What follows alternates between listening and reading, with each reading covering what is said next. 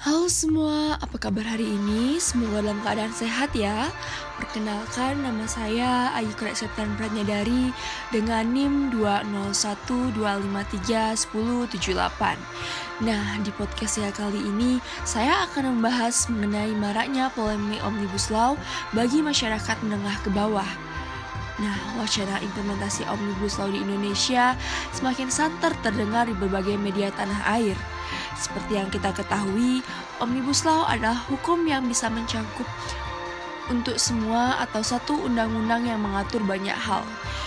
RUU Cipta Kerja adalah salah satu bagian dari Omnibus Law sendiri.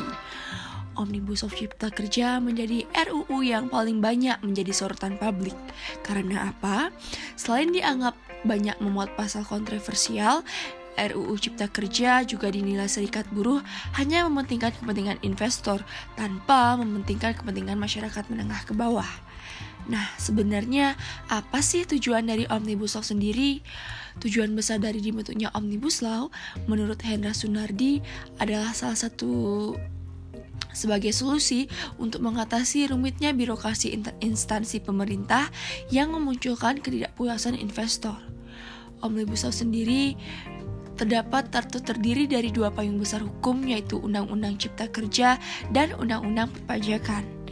Nah, secara garis besar, Omnibus Law merupakan payung hukum yang memiliki fungsi untuk menstandarisasi produk hukum yang bermasalah di Indonesia yang berada di beberapa kebijakan sektor seperti pembangunan ekonomi dan investasi. Nah, Apabila masalah ini menjadi melebar, jika Omnibus Law tersentuh oleh kalangan masyarakat seperti mahasiswa dan aktivis hukum yang tidak sependapat dengan penerapan Omnibus Law, mereka akan berpendapat bahwa Omnibus Law hanyalah mementingkan kepentingan investor tanpa mementingkan rakyat kecil seperti buruh dan lain-lain. Nah, menurut saya, solusinya yaitu Omnibus Law juga harus memperjelas hak-hak rakyat kecil seperti buruh agar tidak memunculkan masalah baru. Nah, apabila Omnibus Law ramai mendapatkan penolakan dari pihak buruh karena dinilai atau karena menilai upah minimum akan terganggu.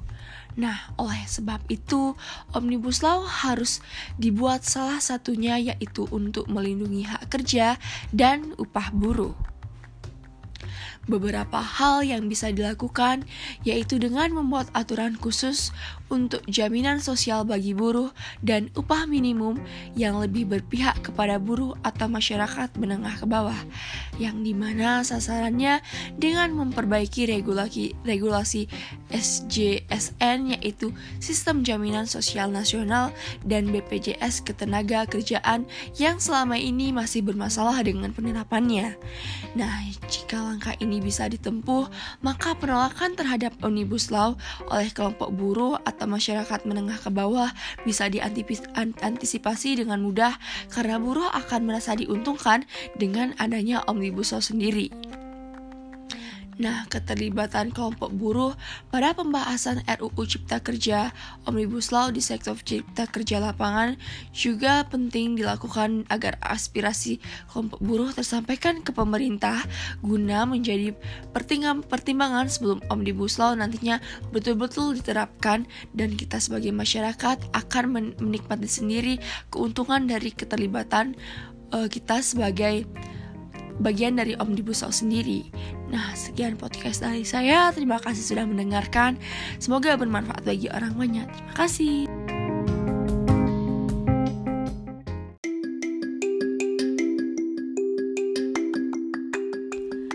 Halo semua, apa kabar kalian? Semoga dalam keadaan sehat ya. Perkenalkan, nama saya Ayu Kada Septian Pranyadari dengan NIM 201253178. Nah, di podcast saya kali ini, saya akan menjelaskan mengenai pro kontra keberadaan LGBT di Indonesia. Nah, seperti yang kita ketahui, budaya LGBT di Indonesia sudah tidak dapat kita pungkiri lagi keberadaannya. Bahkan kita sebagai masyarakat banyak yang memandang sebelah mata keberadaan para LGBT tersebut. Nah, dalam podcast saya kali ini, saya akan membahas apa sih yang menyebabkan para lesbian, gay, bahkan waria masih memperlakukan pekerjaan tersebut. Nah, di Indonesia sendiri, kasus kekerasan seksual yang dilakukan oleh seorang gay atau sejenisnya kepada pasangannya sudah sering kali terjadi, walaupun belum terbongkar secara vulgar atau terang-terangan karena publik. Mereka semua melakukan hal tersebut karena pola kehidupan dan lingkungan yang memaksa mereka untuk melakukan hal tersebut. Tetapi tidak sedikit pula mereka yang melakukan hal tersebut karena dasar keinginan mereka sendiri. Sebenarnya mereka mencoba terlepas dari pribadi yang seharusnya mereka mampu menjadi diri mereka sendiri yang sempurna. Adapun dalam kajian teori sosiologis, menurut teori Emil Durkheim yang menjelaskan fakta sosial, mereka melakukan fakta sosial yang ada pada diri mereka sehingga mereka melakukan hal itu mendapatkan sanksi yang mereka terima akibat mereka berbuat fakta sosial yang bertentangan dengan apa yang ada di masyarakat. Selain itu, isu ini juga termasuk ke dalam teori seks, sexuality, and gender stratification.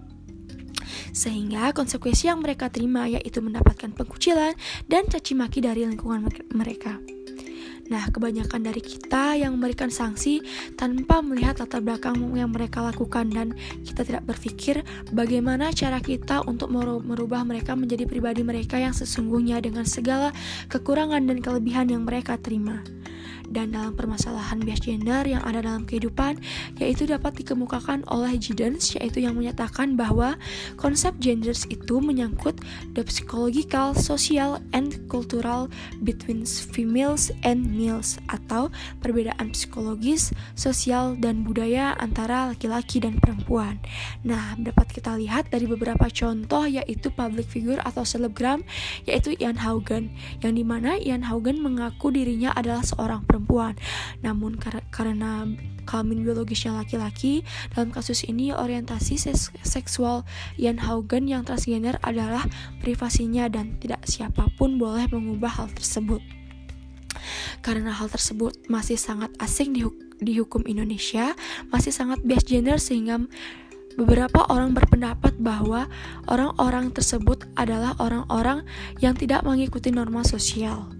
Nah, oleh sebab itu, saya tidak langsung budaya-budaya orang seperti transgender tersebut atau LGBT tersebut ada dalam kehidupan kita, dan kita tidak dapat mengkiri keberadaan mereka dalam kehidupan kita. Nah, mereka sebenarnya tidak ingin menjadi seperti itu, tetapi mereka seperti itu karena keinginan dari mereka sendiri maupun faktor eksternalnya atau lingkungannya.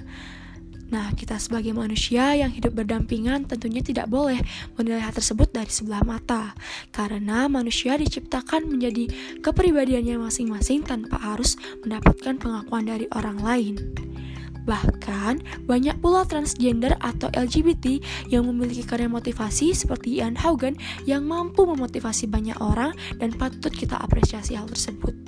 Baik, sekian presentasi dari podcast saya kali ini. Semoga bermanfaat bagi banyak orang dan terima kasih sudah mendengarkan.